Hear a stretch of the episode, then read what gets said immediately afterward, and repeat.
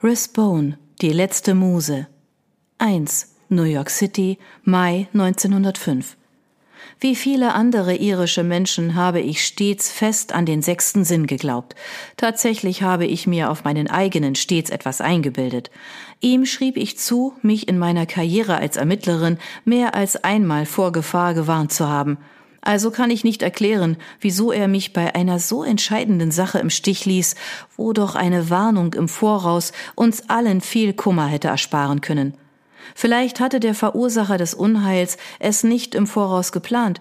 Vielleicht war es ein Befehl von oben gewesen, in letzter Minute, so dass ich nicht in der Lage gewesen war, seine Absichten oder seine Anwesenheit zu spüren oder ihre Anwesenheit. Ich bin mir sicher, dass es mehr als einer gewesen ist. So arbeiteten sie. In jedem Fall gab es an diesem schönen Maimorgen keine beunruhigenden Gedanken, als ich meinem Kleinen sein Frühstück fütterte. Er war jetzt acht Monate alt, ein strammer Junge mit einem Schopf dunkler Locken wie die seines Vaters und einem schelmischen Lächeln. Jetzt, da ich daran zurückdenke, frage ich mich, ob Aggie nicht die mit dem sechsten Sinn war, obwohl sie meines Wissens nach keine keltischen Verbindungen hatte. Sie kam in die Küche, während ich Liam fütterte und hielt zwei Briefe in der Hand. Die Post war gerade da, Mrs. Sullivan, sagte sie. Zwei Briefe für Sie, einer mit einer ausländischen Briefmarke. Ah, der wird von meinen Freundinnen in Paris sein, nehme ich an, sagte ich und nahm sie ihr ab. Wie schön. Ich nahm Sids fette schwarze Handschrift auf dem Briefumschlag aus dem Ausland wahr und bemerkte, dass der andere der wöchentliche Brief meiner Schwiegermutter war. Ersterer konnte warten, bis ich genug Zeit hatte, um Sids Erzählung ihrer jüngsten Abenteuer in Paris zu genießen. Letzterer konnte einfach so warten. Lesen Sie sie nicht? Eggy wich mir nicht von der Seite und war immer noch fasziniert von dem fremdländischen Aussehen des Umschlags. Später, wenn ich Zeit habe. Wenn mir jemals jemand einen Brief schriebe, würde ich ihn sofort lesen wollen, sagte sie wehmütig. Dann zitterte sie, schlang sich die Arme um ihren dürren Körper. Es ist heute schrecklich kalt hier drin, oder nicht? fragte sie. Kalt für Mai. Ist es das? Ist mir nicht aufgefallen. Ich blickte aus dem Fenster, vor dem frühe Rosen ein Rankgerüst emporkletterten. Es ist ein schöner, heiterer Tag. Du kannst mich begleiten, wenn ich mit Lehm spazieren gehe. In der Sonne wird dir wärmer. Ich muss mit der Wäsche weitermachen, sagte sie und beäugte Liam, der jetzt eine große Menge Grießbrei auf der Brust hatte. Dieses Kind verbraucht mehr Kleider als ein kleiner Prinz, und ich nehme an, dass mir am Waschbrett warm wird. Sie stand da und hatte immer noch die Arme um ihren dünnen Körper geschlungen. Obwohl sie bei mir war, seit Liam zur Welt gekommen war und einen Appetit hatte wie ein Pferd, hatte sie kein Gramm Fleisch auf den Rippen und sah immer noch aus wie ein jämmerliches Straßenkind. Ich hatte sie aus Mitleid aufgenommen, nachdem sie gezwungen gewesen war, ihr außereheliches Kind abzugeben, aber sie hatte mich damit überrascht, wie fleißig sie arbeitete und wie wundervoll sie mit dem Baby war. Sie war die älteste von zehn Kindern gewesen und war damit aufgewachsen, sich um die Jüngeren zu kümmern. Eine wertvolle Bereicherung für ihre Familie, aber das hatte ihre Eltern nicht davon abgehalten, sie rauszuwerfen, kaum dass sie von ihrer Schwangerschaft erfahren hatten. Sie war herzergreifend dankbar dafür, zu uns kommen zu dürfen, und ich wiederum war in den ersten schwierigen Wochen mit dem Neugeborenen dankbar für ihr Wissen. Die Wäsche kann warten, sagte ich und lächelte sie an. Komm schon, zieh Liam diese schmutzigen Kleider aus, dann gehen wir raus. Sie schüttelte den Kopf. Nein, Mrs. Sullivan, ich glaube, es ist besser, wenn ich bleibe und die Windeln draußen aufhänge, wenn es Ihnen nichts ausmacht. Der schöne Morgen wird nicht anhalten. Am Ende des Tages wird es Regen geben. Merken Sie sich meine Worte. Sie war auf einer Farm in den Adirondack Mountains aufgewachsen, also glaubte ich ihr. Ein Grund mehr, Liam seine tägliche Dosis Frischluft zu verschaffen, sagte ich. Es war bisher ein düsterer Frühling, oder nicht? Ich begann schon zu glauben, dass der Sommer gar nicht kommen würde. Es war lange genug düster hier, sagte Aggie, so wie Captain Sullivan herumläuft mit einem Gesichtsausdruck, der Milch gerinnen ließe und kaum einem höflichen Wort auf den Lippen. Es steht dir nicht zu, deinen Arbeitgeber zu kritisieren, sagte ich schneidend und sah, wie sie zusammenzuckte, als hätte ich sie geohrfeigt. Dann bedauerte ich das natürlich. Captain Sullivan hat momentan große Sorgen. Der Beruf des Polizisten ist nie leicht, und gerade jetzt, glaube ich, kämpft er mit einem größeren Problem. Nicht, dass er sich mir je anvertraute, aber wenn seine gegenwärtige schlechte Laune andauert, würde ich sagen, dass er einen besonders schwierigen Fall am Hals hat. Es ist unsere Aufgabe, dafür zu sorgen, dass sein Leben so angenehm wie möglich ist, wenn er nach Hause kommt. Sie nickte schweigend, während sie Liam aus seinem Hochstuhl hob und ihn die Stufen hinauftrug. Ich entfernte die Spuren von Liams Frühstück und dachte über meinen kleinen Monolog nach.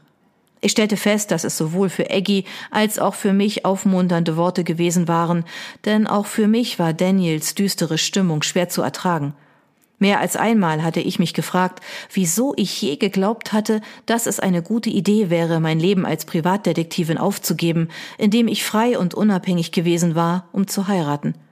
Ich hatte wohl erwartet, an seiner Arbeit teilzuhaben, mit ihm über komplizierte Fälle zu grübeln und ihn von meiner Erfahrung als Detektivin profitieren zu lassen. Aber das war nicht passiert. Daniel hatte sich bezüglich seiner Arbeit bedeckt gehalten. Er war oft von morgens bis abends fort und schaute nur für eine hastige Mahlzeit vorbei. Ein schneller Kuss auf die Wange, ehe er wieder zur Tür hinausrannte, war das Beste, auf das ich hoffen konnte. In guten wie in schlechten Zeiten ging mir durch den Kopf. Das hatte ich vor dem Altar versprochen.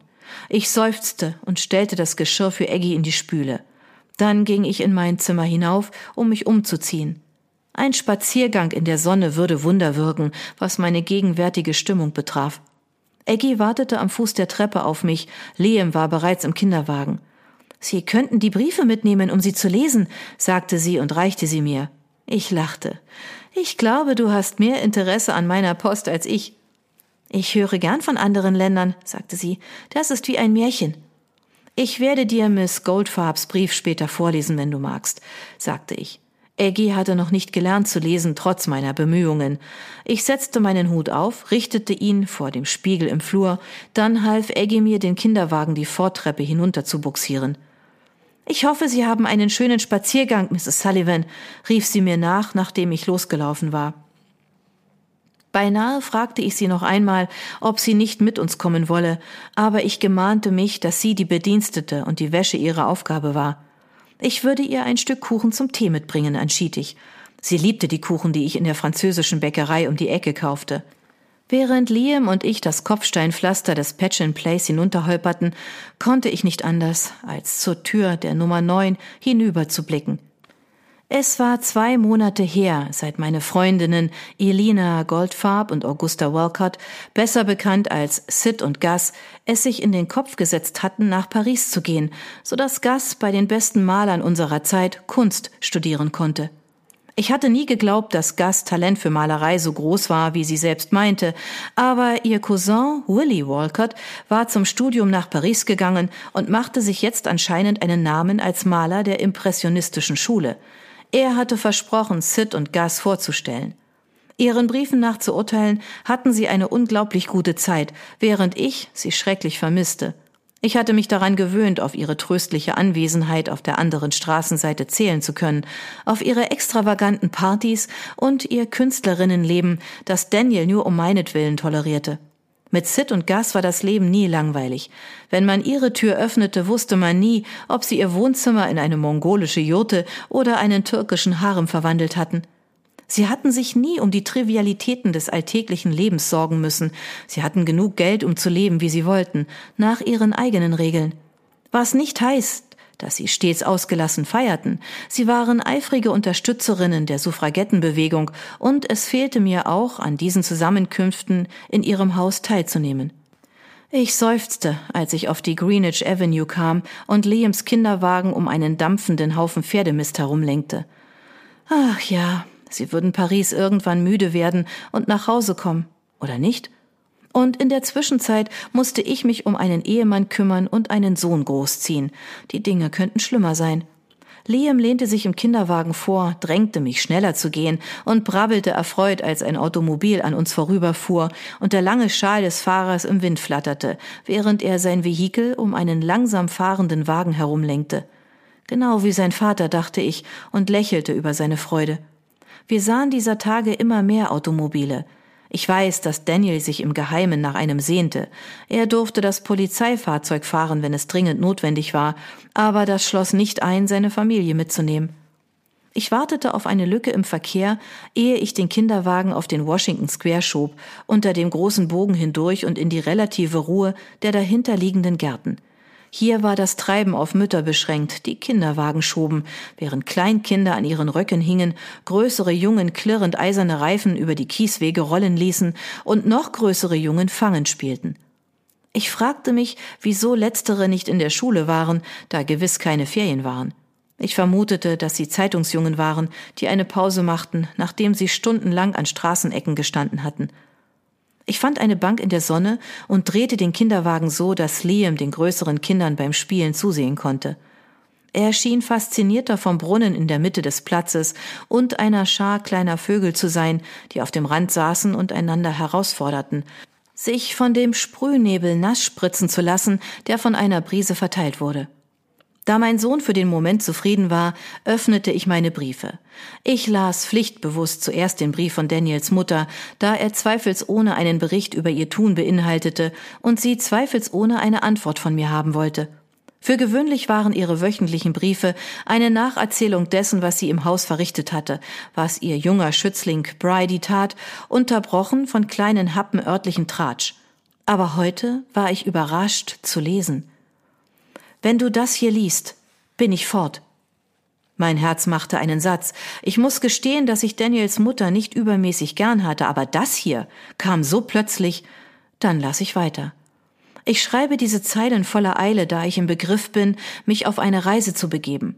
Ich habe beschlossen, euch nicht im Vorfeld von diesem Plan zu erzählen, da ich glaube, dass Daniel sonst vielleicht versucht hätte, ihn mir auszureden. Und ich glaube nicht, dass es dafür viel gebraucht hätte, da es ein gewaltiges Unterfangen ist. Erinnerst du dich an meine Freundin Letitia Blackstone? Ihre Tochter Imogen hat einen jungen Ingenieur geheiratet, der jetzt eine Brücke über den Mississippi River entwirft. Letitia wollte ihre Tochter besuchen, die gerade ein Kind bekommen hat, war aber abgeneigt, in eine solch wilde und barbarische Gegend zu reisen. Also hat sie mich gefragt, ob ich sie begleiten würde, wenn sie meine Reisekosten übernehme. Natürlich habe ich zugestimmt. Was für ein Abenteuer, in meinem Alter mehr von unserem wunderschönen Land zu sehen, ehe ich sterbe. Und Letitia besteht darauf, alles erster Klasse zu machen. Also erwarte ich nicht, dass es zu ungemütlich oder gefährlich wird. Es wird außerdem eine perfekte Gelegenheit für die junge Bridie sein. Ich nehme sie als meine Begleitung mit, da sie sich in jüngster Vergangenheit um ihren Papa gesorgt hat und sie das ablenken wird. Ich höre auf zu lesen und blicke über den Platz. Die arme kleine Bridie, deren Vater und Bruder nach Panama gegangen waren, um beim Bau des Kanals zu helfen. Keine der Nachrichten, die aus diesem Drecksloch gekommen waren, war gut gewesen. Männer starben wie die Fliegen, hieß es, an Gelbfieber und schrecklichen Arbeitsbedingungen, und seit Monaten hatte es keine Nachricht von Bridys Vater gegeben, also mussten wir das Schlimmste befürchten. Ich las weiter. Martha, das Dienstmädchen, würde ihre kränkliche Mutter besuchen, das Haus würde gut verschlossen werden und Mrs. Sullivan wusste nicht, wie lange sie weg sein würde. Sie schickte ihre liebsten Grüße und einen liebevollen Kuss für ihr Enkelkind.